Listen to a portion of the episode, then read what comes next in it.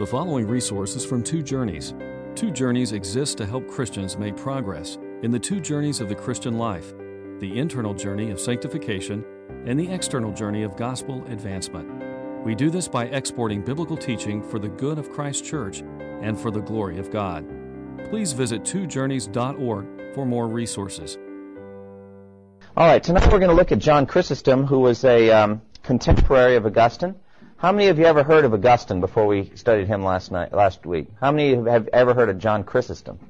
Well then, we're in for a treat tonight, and that's kind of exciting. John Chrysostom is a very, very interesting man, and I think he's going to be worth our, our time studying tonight. We have, for the most part in our studies together, looked at Western Christianity. By that I mean the the um, the kind of Latin and Roman side of things. But this is going to be Greek Christianity, and we're going to look a little bit at John Chrysostom. Now, imagine, if you will, a preacher so gifted that whenever he preached, people were so spellbound that pickpockets were able to ply their trade with impunity during the sermon. Now realize the people stood up during the, you know, there were no pews, so they were standing up, and these folks would move through the crowds, and they had incredible success during Chrysostom's sermons because they were just spellbound. Imagine a preacher that gifted. Imagine a pre- preacher so gifted that crowds of people would rudely push and shove their way to the front of the church in order to hear him better. There are no P A systems, and so there's a limit to what you could hear further at the back. Uh, and the people were there in all Christian love, pushing and shoving, kind of like at a European soccer match to kind of get the best seats. Imagine a preacher so popular with the people at his first pastorate that he had to be kidnapped in order to be established at his next pastorate. They had to steal him out of the city. Talk about that. Imagine a preacher so popular that the people of the capital city of the most powerful empire in the world rioted when they heard he'd been exiled for preaching the Word of God. Now, if I ever got evicted from this pulpit for preaching the Word of God, do you think the city of Durham would riot? I doubt it. Well, the whole city went nuts when he was expelled. And so um, the amazing thing about church history is that such a preacher really did once live, and his name was John Uh, well, Chrysostom. The name Chrysostom was given him one hundred fifty years after he died. The name in Greek means golden mouth, and uh, it just uh, speaking about his ability to preach. Some church historians believe he may have been the greatest preacher in the history of the church. Uh, just following up on some of the stories that I've already told a little bit, in John's day, as I mentioned, people didn't sit during sermons. They stood, they milled around, they would share news with each other. Uh, it was just a big kind of basilica, an open area, and they would stand there almost like at a uh, you know a marketplace or whatever, and they would they would listen to the sermon, and they'd discuss it even during the sermon. They'd frequently clamor for more when he was done, even though he would preach on average about two hours. So uh, again, I'm telling you folks, you don't know how good you have it. Some of these figures from church history, they just went on and on. But, you know, interesting that people would, would call out things. They would clap in the middle of the sermon. They'd boo or hiss at other times or be totally stunned into silence. It was just a really dynamic experience listening to him preach. Um, and at one point in one of his sermons, he became, John became so frustrated at the unruliness of the congregation um, that he said, "Christ never had to contend with such an ill-disciplined group of hearers." But the disciples always just simply listened, and quietly and politely, until he had finished. And so I propose that from now on there be no applause during sermons. And everybody liked that idea so much they went nuts and applauded. So brought the house down with a wild ovation, and that idea went right out the window. So it's hard to believe that anyone would care that much about preaching, isn't it? I mean, it's hard to think that way, but uh, it is true. And uh, I think as we shall see as we go on tonight, the people back then weren't as different from us as we may think. A lot of similarities with some differences too. And we may question today the role of preaching. Some people are. You know, they're saying, hey, we're living in a, in a high-impact, M P, M T V kind of image-oriented um, deal these days. People want, they want to be entertained. They want, um, they want things to be fast. The attention span is short. Have you ever looked at an average commercial these days for how long there's one camera angle or, or one image on the screen? In a thirty-second ad, you could get as many as fifteen changes or more. You know, just boom, boom, boom. Sometimes, you know, like that. You know what I'm talking about? It almost gives you a headache to watch it. I have some old tapes of sporting events from the fi- from the uh, from sorry from the eighties, about twenty years ago, and um, the commercials look dull by comparison. It's one guy sitting and talking about the new Toyota or something like that. It has all been within the last fifteen or so years that this kind of thing is going on. But along with it are, are some church growth experts and all that talking about the signs of the times, and, and that preaching may be on its way out. Well, don't you believe it? Because God has ordained that preaching is the means by which people come to know Christ and are also trained in it. It says in First Corinthians one twenty-one, "For since in the wisdom of God, the world through its wisdom did not know him, God was pleased through the foolishness of preaching to save those who believe." He's chosen this foolish means, and it continues to have its impact.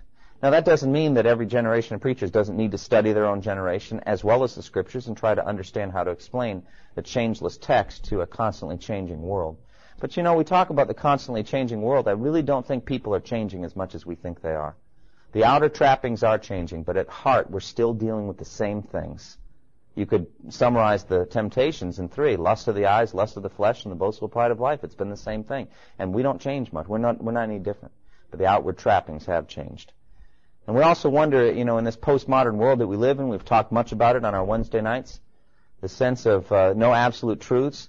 There's a rejection of authority figures standing up and communicating truth. Well, who is this person to tell me what truth is? That kind of thing.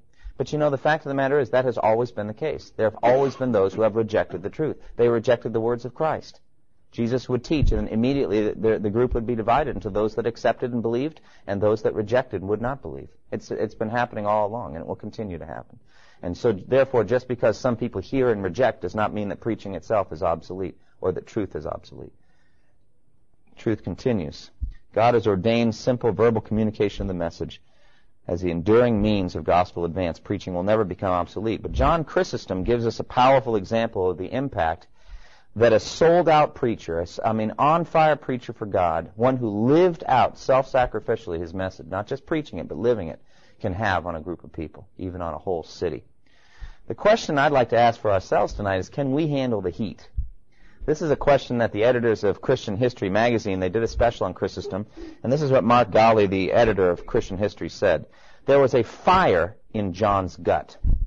He loved Jesus Christ and had little patience with Christians who did not lay every ounce of body, mind, and soul at Jesus' feet. As much as I am drawn by his spiritual fire, I have to admit I'm hesitant to get too close lest I get singed. And if you start reading some of Chrysostom's sermons, some of the things that he wrote, you'll understand what he's talking about. This was a man who was on fire for Jesus Christ. He was sold out for him. And it got him into trouble. Got him into a lot of trouble. Persecution and the things he faced were because he would not compromise, even in the face of an emperor who was angry at him. After his death, one of John's many admirers wrote, "It would be a great thing to attain to his stature, but it would be hard. Nevertheless, even the following of him is lovely and magnificent." So I want us tonight, for about forty-five minutes, to follow him and to try to understand his life and his fire, how he preached, and what impact he had on people. I think that John Chrysostom speaks to the shallowness of our modern materialistic pleasure-seeking age. He speaks also to the issues of wealth and poverty, of social justice, compassion on the poor and needy. He speaks to the passion each Christian should have for the Word of God. And he speaks also to the kind of courage a Christian must have in speaking the truth in love. It's hard in every generation. It was hard in his time, too. Now, what I've given you there is an overview of the major events of John's life, John Chrysostom's life. He was born in the year three forty-five, approximately three forty-five A D in Antioch. We'll talk about that. He was ordained a deacon in Antioch, appointed a presbyter, or another word would be elder, and chief preacher in Antioch, three eighty-six. Uh, three eighty-seven, he delivered his famous homilies on the statutes. That's probably his most famous sermon series that he did. And then uh, three ninety-seven, became Archbishop of Constantinople, three ninety-seven or three ninety-eight, around there. I'm not exactly sure of the date, but it was about that time. Uh, he was exiled from Constantinople, four oh three or four oh four approximately, and then he died in exile in Pontus, four oh seven. That's a quick overview of his life. Let's look into some more details and try to find some things out. His early life, we see the impact, um, again, of a godly mother. And we're going to keep coming up against this again and again in church history. It's amazing the number of major figures in church history had godly mothers who prayed for them and trained them in an amazing way. In John's day, Christianity was rapidly becoming the official religion of the Eastern Roman Empire. Now, this is um, just a little bit after uh, Constantine, maybe a couple of generations after Constantine. Just because Constantine converted doesn't mean that the empire became Christian. And shortly after Constantine, around three sixty or so, one of the emperors, Julian the Apostate, he was called by in later years, tried to turn the whole Roman Empire back to paganism. We're going to do the Jupiter thing or the Zeus thing again. We're going to try to do all that thing, and it didn't work. It was kind of like a one-man revival of paganism. It wasn't long after that that it went back more or less to Christianity, but not officially. But by the time John was really getting going, the Eastern and the Western Roman empires were kind of overtly Christian. Even though only about half the population was Christian, um, Sundays, for example, were declared state and legal holidays. Pagan festivals were abolished. The theater and circus were forbidden on Sundays. Ultimately, all pagan temples and sacrifices were forbidden. So it just went over. And remember, we did not have separation of church and state, not at all. And that's going to be that's going to play in in a major way in our story about John tonight. Um, basically, all that oppression and all of that authority kind of went over on the Christian side, and then it became Christianized, and uh, paganism was outlawed and abolished, just like that. Well, this man was born around three eighty, three forty-seven in. Uh, in Antioch. Uh, do you know about Antioch? Antioch's a biblical town, isn't it? What are some things that happened in Antioch? Paul, yeah, Paul went on his missionary journey from there. What are you going to say? The church at Antioch was a strong... What was? What happened first in Antioch? That's right. That was the place where they were first called Christians. That's where the label was first uh, first applied to us, Christians. That's Acts eleven twenty-six. Uh, as Gail mentioned, Acts thirteen, Paul and Barnabas were sent out on the first missionary journey from Antioch. Acts thirteen, in the church in Antioch, there were prophets and teachers. And uh, Paul and Barnabas were among them. Uh, it was also the site of the early uh, controversy over circumcision. That's kind of where the whole circumcision battle really flared up. It was in Antioch that uh, the Apostle Paul publicly rebuked the Apostle Peter on that very issue. See, Peter was... Uh, kind of secretly having fellowship with the Gentiles, but, you know, eating with them, et cetera, but in public he wouldn't be seen with them. And so Paul finally had enough and rebuked him to his face because he he was doing it publicly, so he had to be rebuked publicly. And uh, he was right, and Peter backed down and he agreed. Boy, I tell you something, Paul, you know, what would it take to take on Peter? But it helps to be right, and that's what he did. But that was at Antioch. Now, John's father was Secundus. He was an officer in the Roman army. He died when John was an infant. And his mother was about twenty years old when her husband died. She was a young woman. She was beautiful. She was talented. She had many opportunities and offers to remarry, but she decided to forego them so she could raise her son and her daughter, focus on her two young children. She never did remarry. And she provided John with the best possible education, training him in the best schools in Antioch. The hottest career at the time back then was rhetoric. Who else studied rhetoric? Studied him last week. Augustine. Augustine studied rhetoric. Well, what is rhetoric? It's the science of language, the study of the way to make a speech, the way to persuade people. And it kind of clicked into politics and law and, and all those important careers. So if you could make a speech, if you could communicate clearly in front of people, you could go a long way. And so his mother trained uh, or had him trained in rhetoric. Um, and John was therefore trained by the greatest rhetoric teacher in Antioch, a pagan named Libanius. Now, it's interesting that she chose a pagan. She just wanted to get him the best education, but many Christian parents do that, too. Do you know any overtly Christian colleges? There's a few, but uh, most of us uh, might send our children to um, to non-Christian schools. And even the Christian schools, you know, there's going to be a strong non-Christian influence. So uh, it's not all that shocking that uh, he was he received his education at the hands of a pagan. But this pagan was especially hostile to Christianity, so it was a little risky. little risky. So she was, he was learning rhetoric, but meanwhile, I'm sure he was making snide comments about Christianity and hoping that the empire would go back to paganism. That was Libanius. Libanius openly disdained Christianity, and he chose rather to attend pagan cults. And he saw how talented John was. He was an amazing communicator, even at that early stage. And uh, he started to kind of groom him for the future. He wanted him to replace him as a professor of rhetoric where he was. Uh, John himself wanted to be a lawyer. He was trained to be a lawyer, and that was his focus. He was working on that, just like many, many, many years later, another John, John Calvin, wanted to be a lawyer as well and was training for law. So that was uh, John's early hopes. But his mother had other desires, and she's on her knees day after day praying for him. Uh, amazing woman, godly woman. Um, Anthusa was her name. I think that's printed on your sheet there. No, it isn't. Her name is Anthusa. And just one of those just heroes of church history behind the scenes. She's praying for her son day after day, and there are few powers on earth as strong as the prayers of a godly mother. I mean, there's nothing can beat it. And so day after day she's praying, and there starts to be an influence. And as a matter of fact, her influence was so powerful that Libanius threw up his hands and was heard to remark, "Lord, what women these Christians have." And uh, basically there's a lot of strong Christian women who are influencing their children for Christ. And he couldn't compete. And finally he kind of gave up. John was converted somewhere in the years of his formal education. We're not quite sure when. He declared himself to be Christian. He was baptized in the church at Antioch when he was eighteen years old.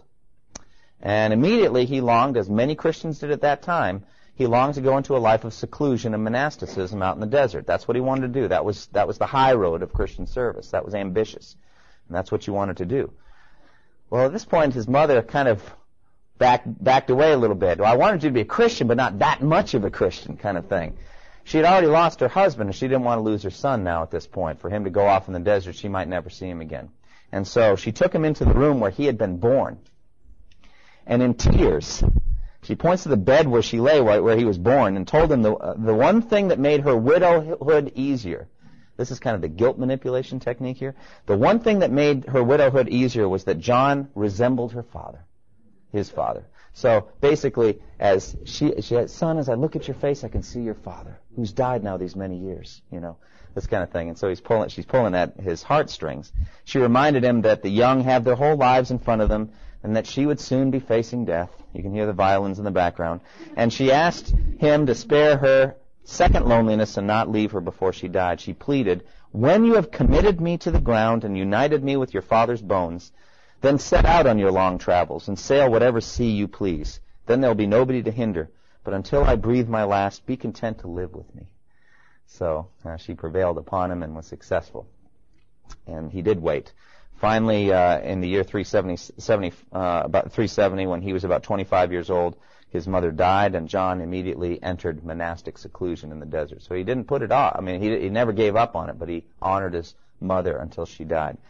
Well, he went and studied under a famous monk, Diodorus, for a while, and he lived in a cave for two years by himself. Now, Diodorus is an interesting figure.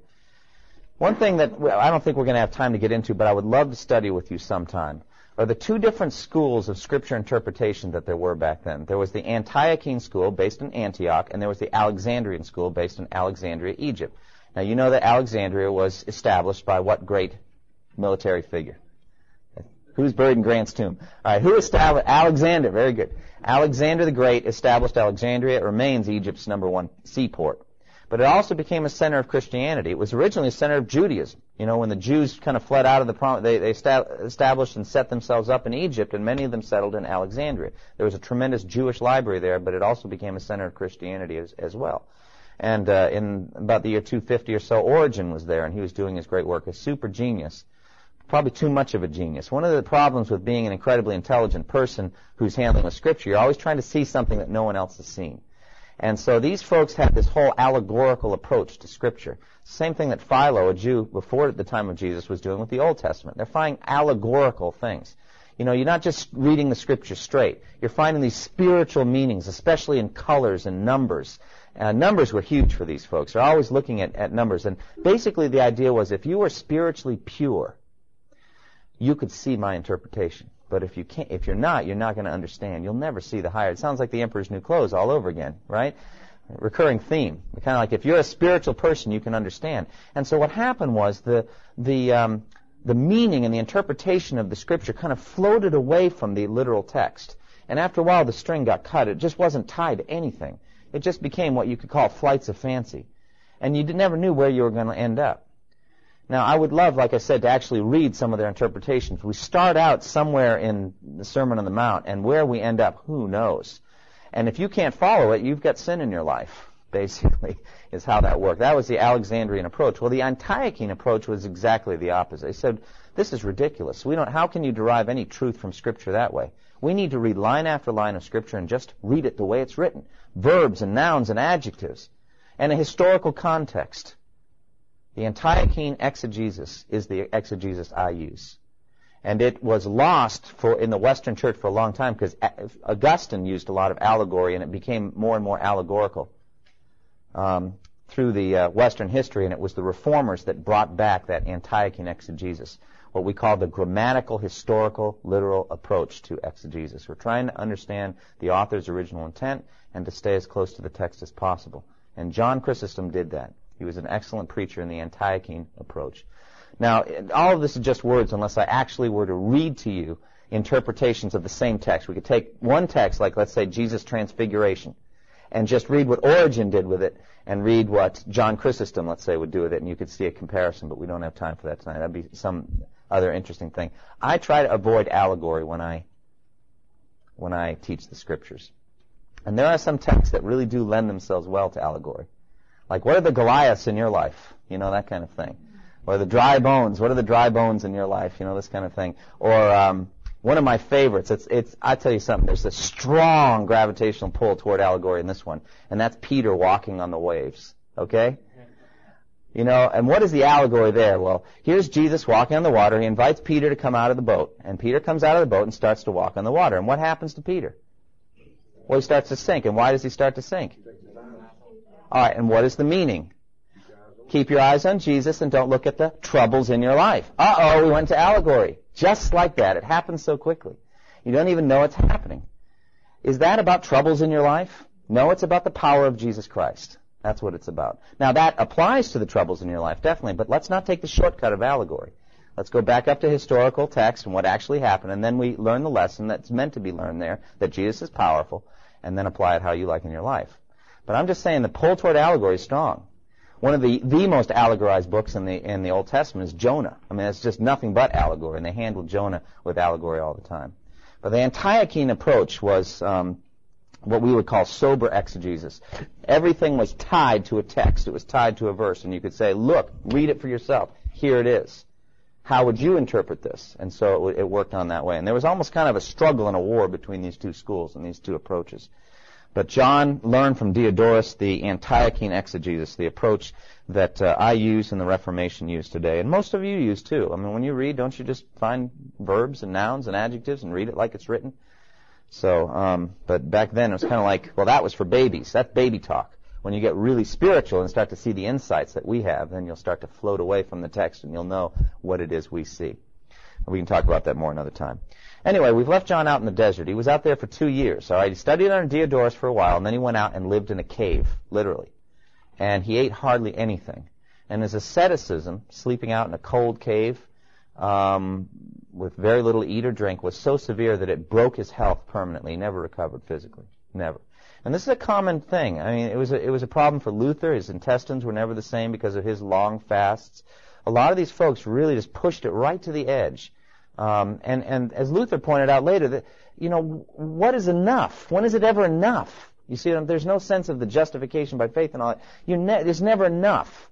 You, you know, if you've got any comfort at all in your life, it's too much, you see. And so they're out there living in a cave, and they're wearing the most uncomfortable clothing, and they're freezing cold, and they're eating nothing. And, and that's how it goes. And you're just proving your spirituality this way. I think it's very interesting. I'm not allegorizing here. Okay, Jesus, when he was in the boat, all right, remember he fell asleep in the boat and the storms and all that? He had a cushion under his head. Yes. What was the cushion for? Well, because the bench was hard. So that's Antiochene exegesis, all right? The bench is hard, and he put a cushion. Well, what does that tell you about Jesus? He's not looking for needless suffering and pain. There's plenty of that in this world, and there would be plenty for him on the cross, and he wouldn't avoid it. He had a mission. He had a cup to drink. But when he's in that boat, he's going to find a cushion for his head. That's true, but he was led by the Spirit to do that. He didn't throw himself off the temple. That would have hurt, you see, and God didn't lead him to do that. I'm not being facetious. He followed the leadership of God, and God led him to do that. And this is what I want to say. I'm not slamming asceticism because, frankly, I believe that John's asceticism gave him the, the backbone and the freedom from worldly things to do the things that he is about to do that I'm going to describe. He learned to not care about earthly pleasures, and it affected his preaching, it affected his ministry, it gave him courage. Um, so there was a lot of good things that came out of it, but, you know, there's a balance there. One of the biggest dangers is pride, in my opinion, you know, that you become proud of your fasting, you become pr- proud of your spiritual uh, athleticism. They called it spiritual athletes. Athletics, the Olympic Games and all that were big back then. These guys were spiritual athletes, and they were doing incredible things. All right.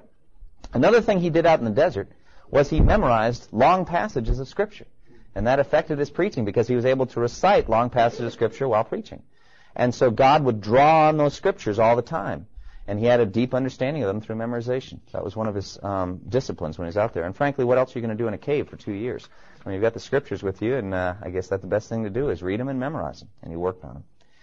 Uh, he also talked a lot about seclusion and the importance of it. Speaks on se- seclusion and contemplation. This is what he wrote. For what purpose did Christ go up into the mountain? To teach us that loneliness and retirement is good when we are to pray to God.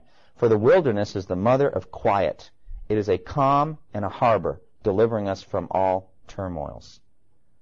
I don't think we have very much quiet in our lives. It's almost driven out. And there's there's a contemplation. I'd like to see more quiet in our worship on Sunday morning. I'd like to see a, a stretch of time in which you're just thinking about some things. Maybe you give, you, everybody's got a verse and they think about it, or maybe not. Maybe you just close your eyes and just pray to the Lord, or just listen to Him.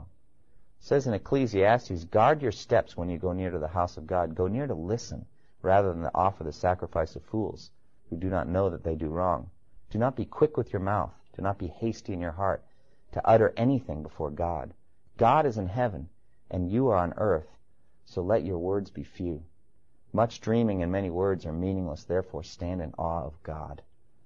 That's a passage that talks about silence in the presence of God, Ecclesiastes five, one through five. And he knew the value. And why did Jesus go out to lonely places to pray? Well, because when there's people clamoring in your ears, you can't hear God sometimes, even Jesus. And so he'd go out to lonely places. Well, when he was done with his two years of spiritual athleticism out in the uh, desert, he came back to Antioch.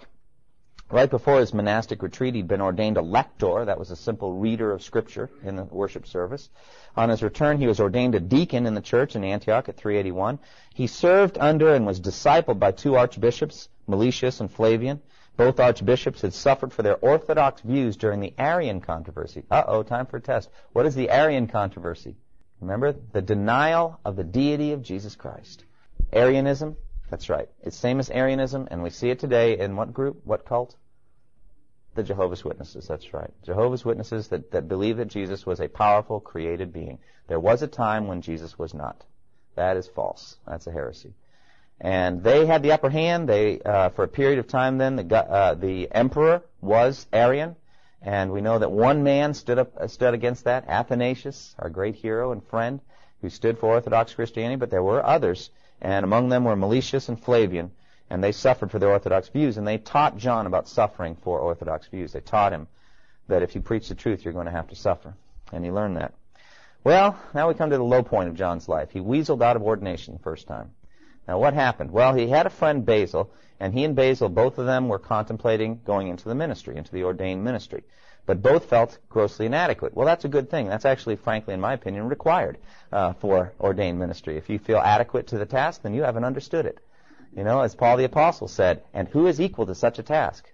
He said that. The answer, no one. No one is equal to this task. Well, I'm glad they felt inadequate, but there's inadequate, and then there's hiding your talent in the ground, you know, because God is a harsh judge and, and is going to give you a hard time for your ministry at the end. No, you've got to, you know, if your gift is teaching, let him teach, it says in Romans chapter twelve. And so they had to do it. But John decided, he talked Basil into it, said, You know, he, he talked him into it and gave him the implication that he was going to join him and be ordained. The time came uh, for those who wanted to be ordained to come forward. Basil walked forward, thinking his friend was right at his side. Uh, little did he re- realize that John had slipped out the back of the building and was hiding at that present time. Cool. That's right. A little bit of cowardice uh, at that particular moment. Um, he was intimidated by the high responsibilities of ordained ministry, but didn't want the church to be deprived of his friend Basil. So he talked him into it and then slipped out at the last minute, basically lied to the guy. Um, but out of this came John's greatest work on the ministry, a book that he call, that, that's called On the Priesthood. Basically, it's written to justify his act of cowardice, but it's an amazing treatise on ordained ministry, and it's still useful today. I'm going to read a section from it later on, um, just so you see the beauty of it. He was in his twenties when he wrote it. It's amazing what some of these figures in church history did at an early age. John Calvin wrote his first uh, uh, version of the Institutes before he was thirty as well. Uh, just young men who wrote amazing things. And um, John Chrysostom wrote On the Priesthood when he was in his twenties as well. Contained some of his core values for ministry. Well, finally, he was ordained into ministry as a presbyter, an elder, chief preacher in three eighty-six. The church forcefully called him to it. He didn't have any sense of calling from God. He didn't sense, oh, I need to do this, but the church compelled him to. And this is a regular pattern in John's life. We'll see it later. But basically, a sense of duty and obligation to the church. Um, and to fulfill that, he was called to it. He began preaching when he was thirty-nine years old. That's kind of a late start when you stop and think about it. An awful lot of preparation went into his life. Just like Augustine, a little bit later than Augustine, but Augustine was in his uh, early thirties when he began his ministry as well. Um, And it, and it shows me something. It just shows me that God cares an awful lot more about quality than quantity. Um, he only preached for eighteen years. That's a short ministry, really, when you stop and think about it. Uh, and so two-thirds of his life or more was preparation. One-third of it, the actual ministry itself. God cares a great deal about preparation. Can you think about Moses, for example? How much preparation went into Moses' life before he was ready for his calling? Two-thirds of his life, eighty years, and then a forty-year ministry. I mean, I just, I think that tells us something about God. He's not in the all-fired rush that we are. He wants to build character. He wants to get you ready. And when the time is right, then you get called. And uh, so it was um, with him. He began preaching at thirty-nine and preached for eighteen years. But I believe he accomplished more in those eighteen years than most preachers do in a lifetime. Uh, he served in a large and influential church, the large and influential church of Antioch for twelve years. Not like there were many churches in Antioch. That was the church, and that's where he served. Um, Antioch was a city of great wealth, capital of Syria. We've already talked about it as a major center of Christian learning, best known for, in the pagan world anyway, for their Olympic games and theatrical presentations and festivals. It wasn't long after he began his ministry there that, that came the affair of the statues. Uh, there was basically rebellion in Antioch over increased taxation. Does that sound familiar? Again, I tell you that people haven't changed much. Now, we haven't seen any revolts here. Um, Uh, yet, okay, that's fine. You know, if you want to organize something, uh, I'm not encouraging it. Uh, I think paying taxes is a form of worship to God. Um, but someone once said I could worship just as much at half the price. Um, so, at any rate, there was a riot in Antioch. Getting back to history, a riot in Antioch, three eighty-eight. Rebellion occurred, and uh, statues of the emperor and his recently deceased wife were defaced and destroyed. Ooh, that didn't go over very big with the Roman Empire. Um, the one thing they wanted was peace and quiet and taxes. Okay? Peace and quiet and taxes. That's one thing they want out of your town. Your little town, keep it quiet and pay us the taxes, we'll be fine. We'll let you even run yourselves.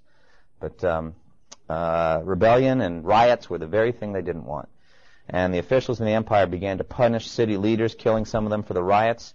The Archbishop Flavian uh, rushed eight hundred miles to Constantinople to plead for forgiveness. And in his place, John preached to a city in turmoil. And this is what he said, improve yourselves now. He's preaching to these angry people. And this is what he does. It's really remarkable, the courage that he does. He stands up there and says, improve yourselves now, truly. Not as when during one of those numerous earthquakes or in famine or drought or in similar visitations, you leave off your sinning for three or four days and then afterward begin your old life again. Not like that. Stop your evil slandering, harbor no enmities, give up the wicked customs of frivolous cursing and swearing. If you do this, you will surely be delivered from the present distress and obtain eternal happiness. He was very bold in his preaching. This is a riotous crowd, and he's basically saying, stop sinning. Stop your sinning. I mean, really stop. Not just for a couple of days, but turn to Christ. After eight weeks or so, um, the Archbishop Flavian returned, and uh, the news was that the emperor was going to spare them and pardon them. But John had made a name for himself with his preaching, and so someone had his eye on him. Uh, and so we come to a key moment in his life. He is kidnapped to serve Jesus Christ. Kind of exciting. Like I said, he always had a reluctance to serve, and also the people there loved his preaching. Well, someone amongst the emperor's inner circle had their eye on him for, in my opinion, I think at that point, the highest position in the church, Archbishop of Constantinople. And so they figured, they knew John, they knew the tenor of Antioch and what was going on there. A lot of politics involved. But they sent some soldiers down there. A military officer uh, enticed him or invited him to go outside the city walls, and there's a bunch of soldiers waiting for him. They seized him and arrested him, basically, and took him eight hundred miles overland to Constantinople. And he was forcibly consecrated and anointed to be Archbishop of Constantinople. He at that point just throws up his hands and says, what can you do? It's the providence of God. I mean, he'd rather be back in Antioch, but now he's basically the most powerful figure in Eastern in the Eastern Church. Um, kidnapping had been arranged by this man Eutropius, who was the empire, emperor's right-hand man, and John just simply accepted it. So now he's, in my opinion, over his head. He's in over his head. I mean, this is a major church. one hundred thousand members on the roll of that church. one hundred thousand. It was a big position, big authority, all right?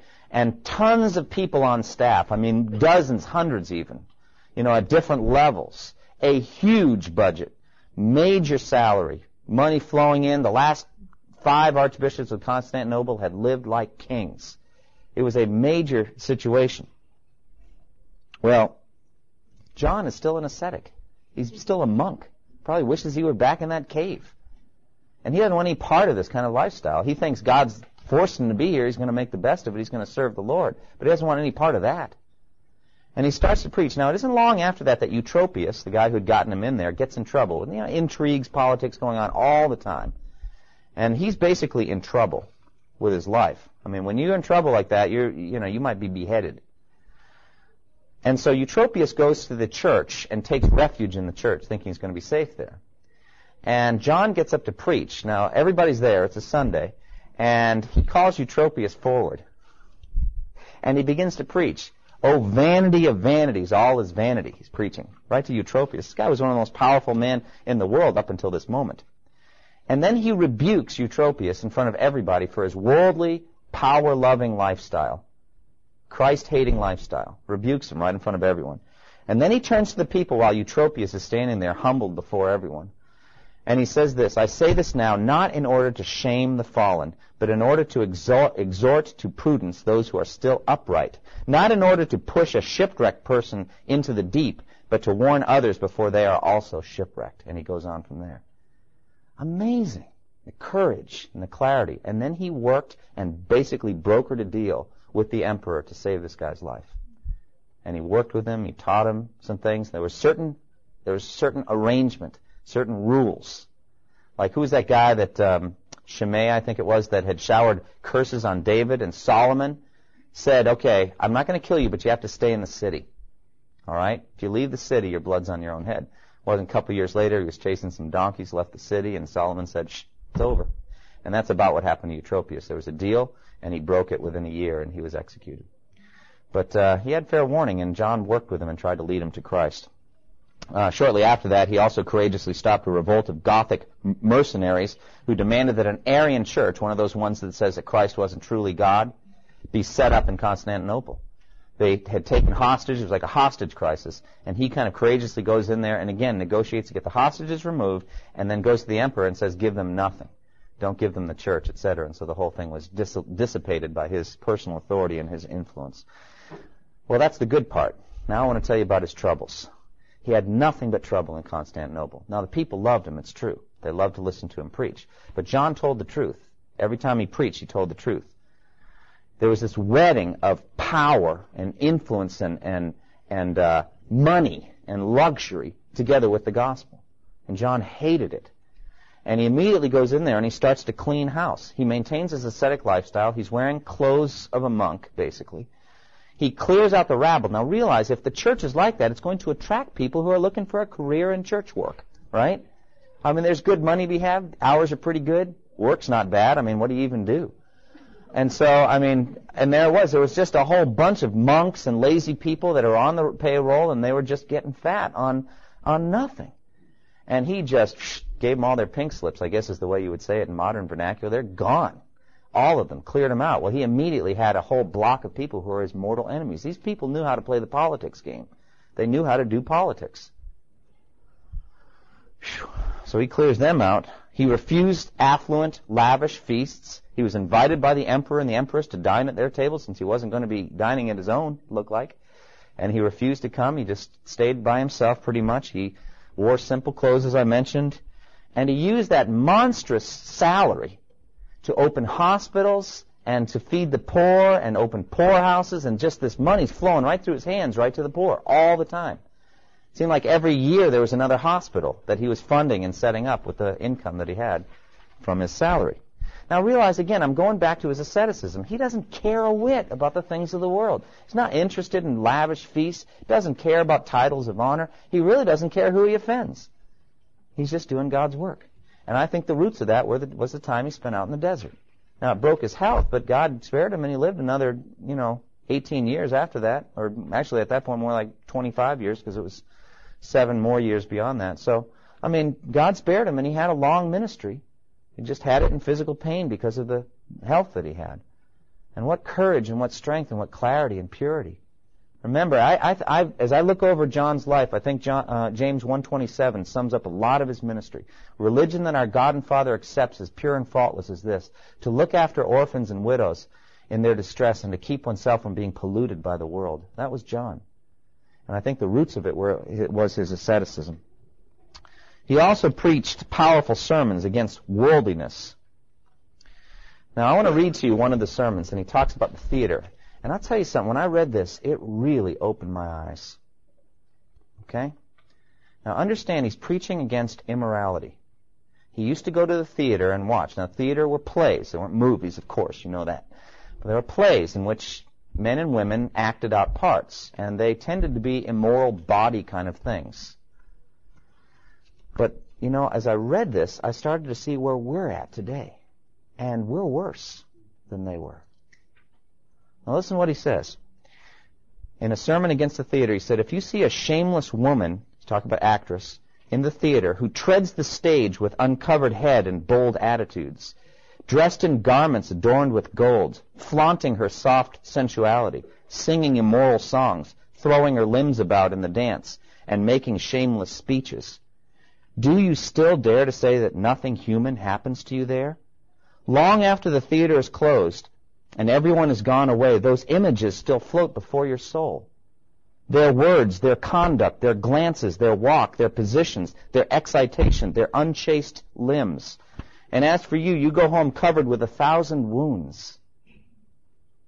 But not alone, the whore goes with you, although not openly and visibly, but in your heart and in your conscience. And there within you she kindles the Babylonian furnace, in which the peace of your home, the purity of your heart, and the happiness of your marriage will be burnt up. Wow. But the thing that amazed me was the description of what the actress was doing. She's not, she doesn't have a covering on her head, she's wearing gold jewelry, and she's saying things that are inappropriate in dancing. That's it. What do we have in our movies, on T V? What would John say about that? My goodness. But the clarity with which he understands what happens to your soul when you get involved in that.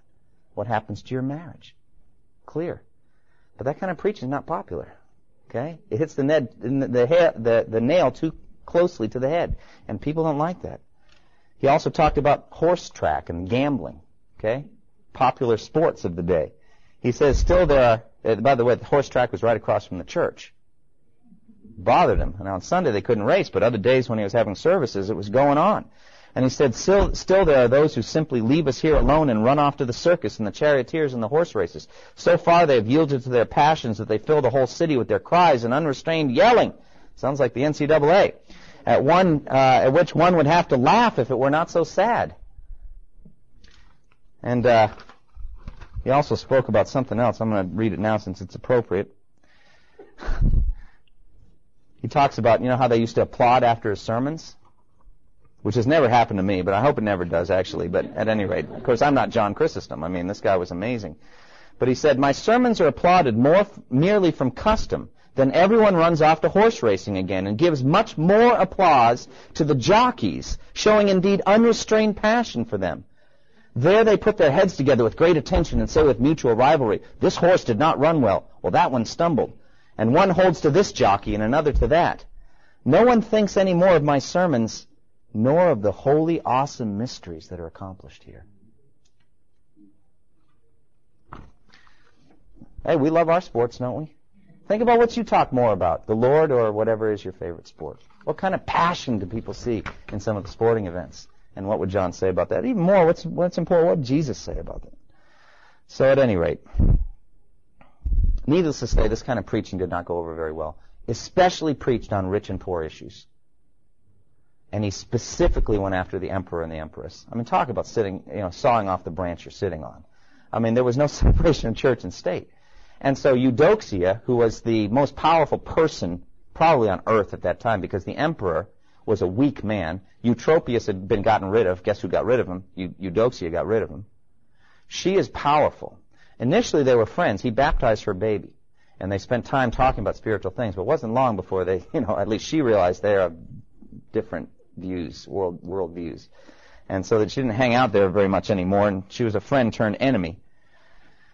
And finally, she conspired with the bishop of uh, the Archbishop of Alexandria. Do you think he'd be friend or foe?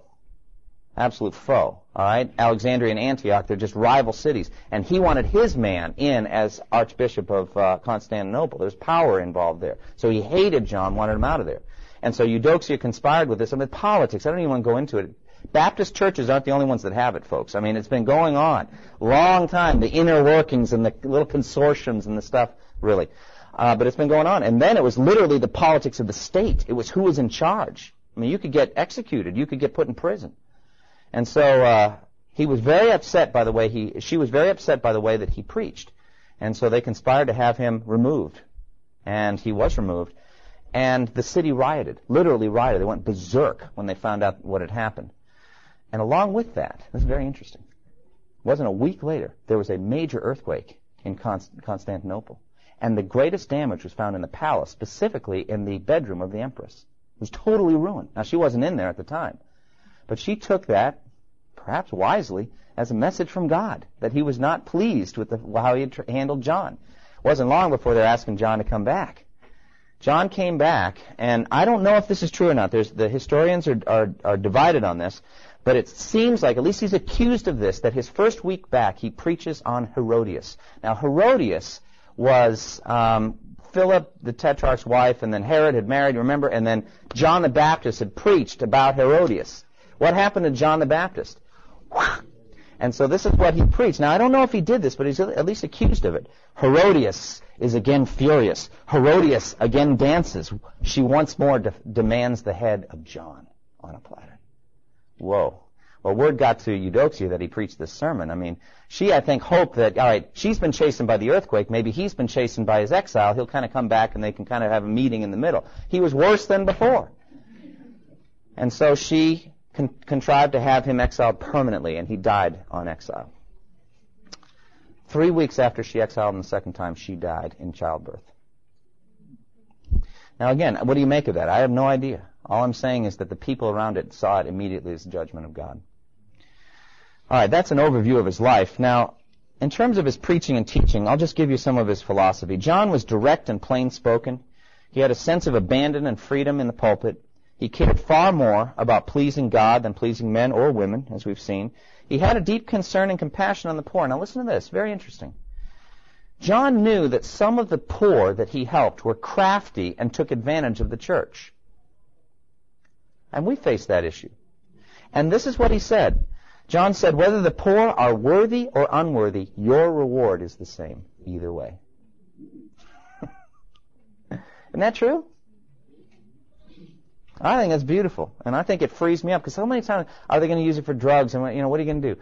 And I'm not saying that we don't be wise about it. But what I'm saying is there's there's this blockage in there. And in a way, John just freed himself from that. He said, it's their responsibility what they do with the money. I'm responsible to give. And he did give, and he gave a lot. I mean, the, the poor that he helped were legion, and he it helped him right out of his own pocket, out of his own salary. Of course, he probably ate like a bowl of soup a week, so it was easy to do that, but um, he was he was helping the poor. He was alert and sensitive to the problems of the people. And he believed that Scripture was the answer to all of these things. He said this, reading the Scripture is a great means of security against sinning.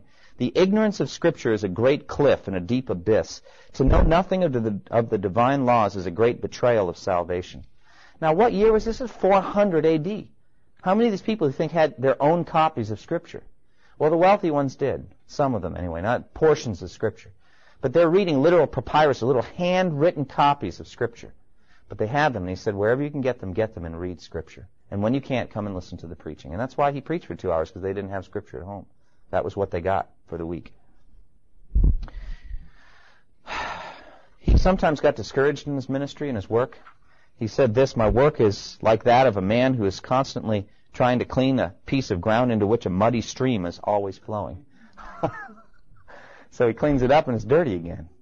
And we all know what that muddy stream is. It's our hearts. It's the sin in our hearts. And all of us have it. And he just was, you know, you're never there in ministry, never done. And so he felt that. He felt the pressure of that. Now, I, I mentioned to you his style, uh, three basic points about it. Solid exegesis, just came right out of the text. Almost a verse-by-verse commentary was his approach. But very lofty in his rhetoric. You've already heard the way he talks. So very easy to listen to.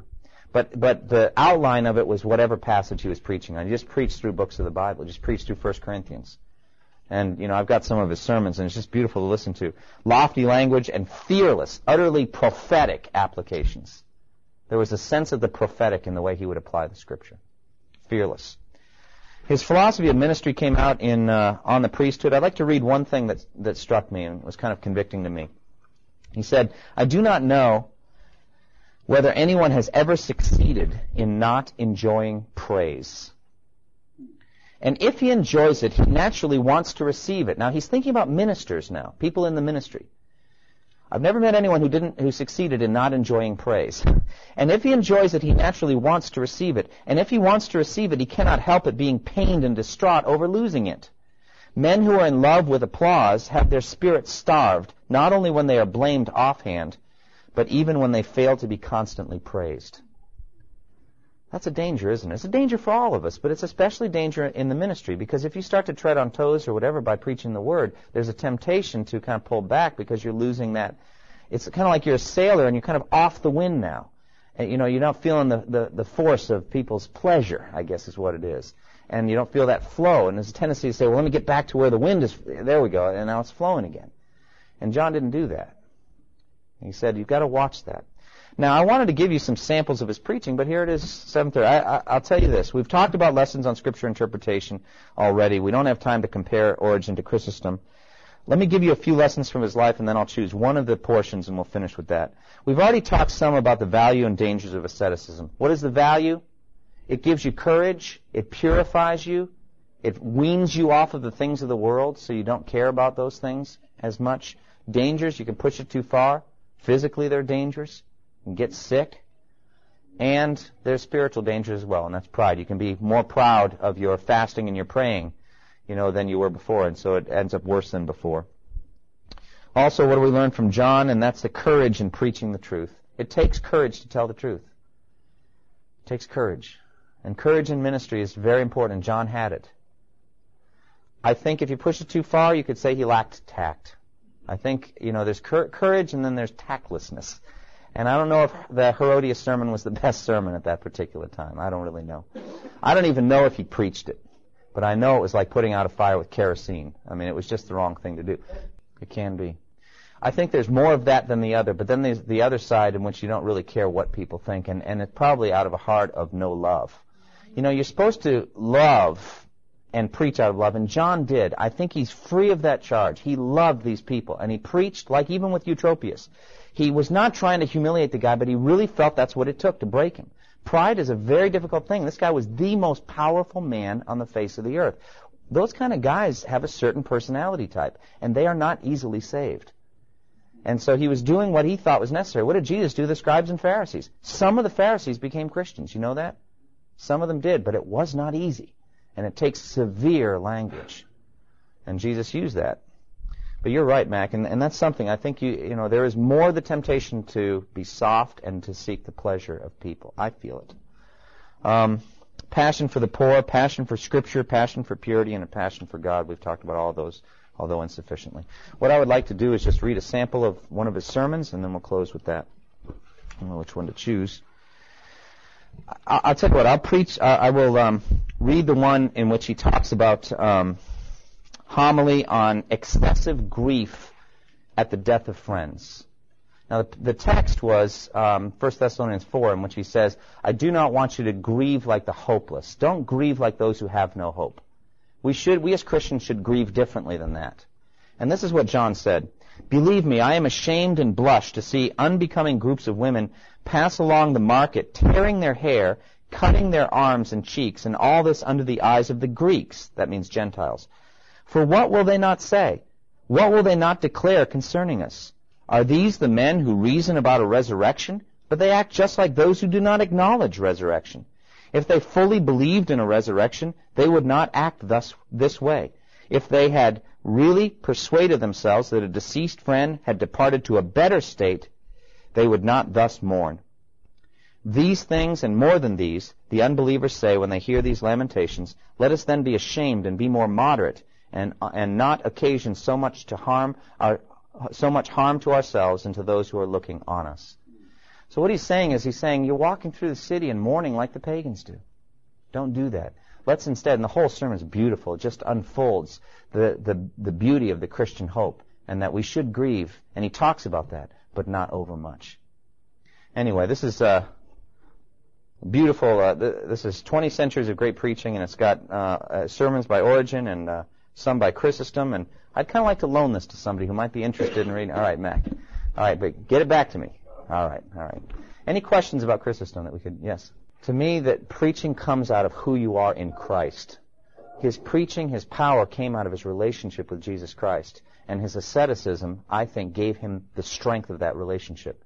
His ongoing habits of prayer and fasting and seeking the Lord gave him power to preach. You can't cut the roots out from under that, or else it's just a show, it's a display. And what it caused me to do is look inward at my root system. Is it like Daniel, who was that way as well? Uh, is it like John, or is it something different? That's what I took out of this, is that the power to preach comes out of a relationship with Jesus Christ. I think so. And also, he was extraordinarily gifted by God. I mean, the words just flowed, and not everyone can put phrases together that way. Um, and so I think that's a beautiful thing. When you think about it, from one man, God created every nation of men. All of that was locked into the complexities of genetics, wasn't it? I mean, physically, we've all been descended from one person. That's what we believe. And all of it was built into that original man and his wife, Eve. And from that have come an incredible variety of human beings. And John was one of them. And I think it's incredible. I, I look forward to seeing that whole mosaic of humanity up in heaven that have been saved through faith in Christ, and how different they all are. And yet they all love the same Lord. So he was he had a strong walk with God, but he was remarkably gifted, too. God just gave him the ability to put things into words. Well, I'll stand and talk about John for a few more minutes, but we should release the group. Let's uh, close in prayer. Thank you for listening to this resource from two journeys dot org. Feel free to use and share this content to spread the knowledge of God and build His kingdom. Only we ask that you do so for non-commercial purposes and in accordance with the copyright policy found at two journeys dot org. Two Journeys exists to help Christians make progress in the two journeys of the Christian life, the internal journey of sanctification and the external journey of gospel advancement. We do this by exporting biblical teaching for the good of Christ's church and for the glory of God.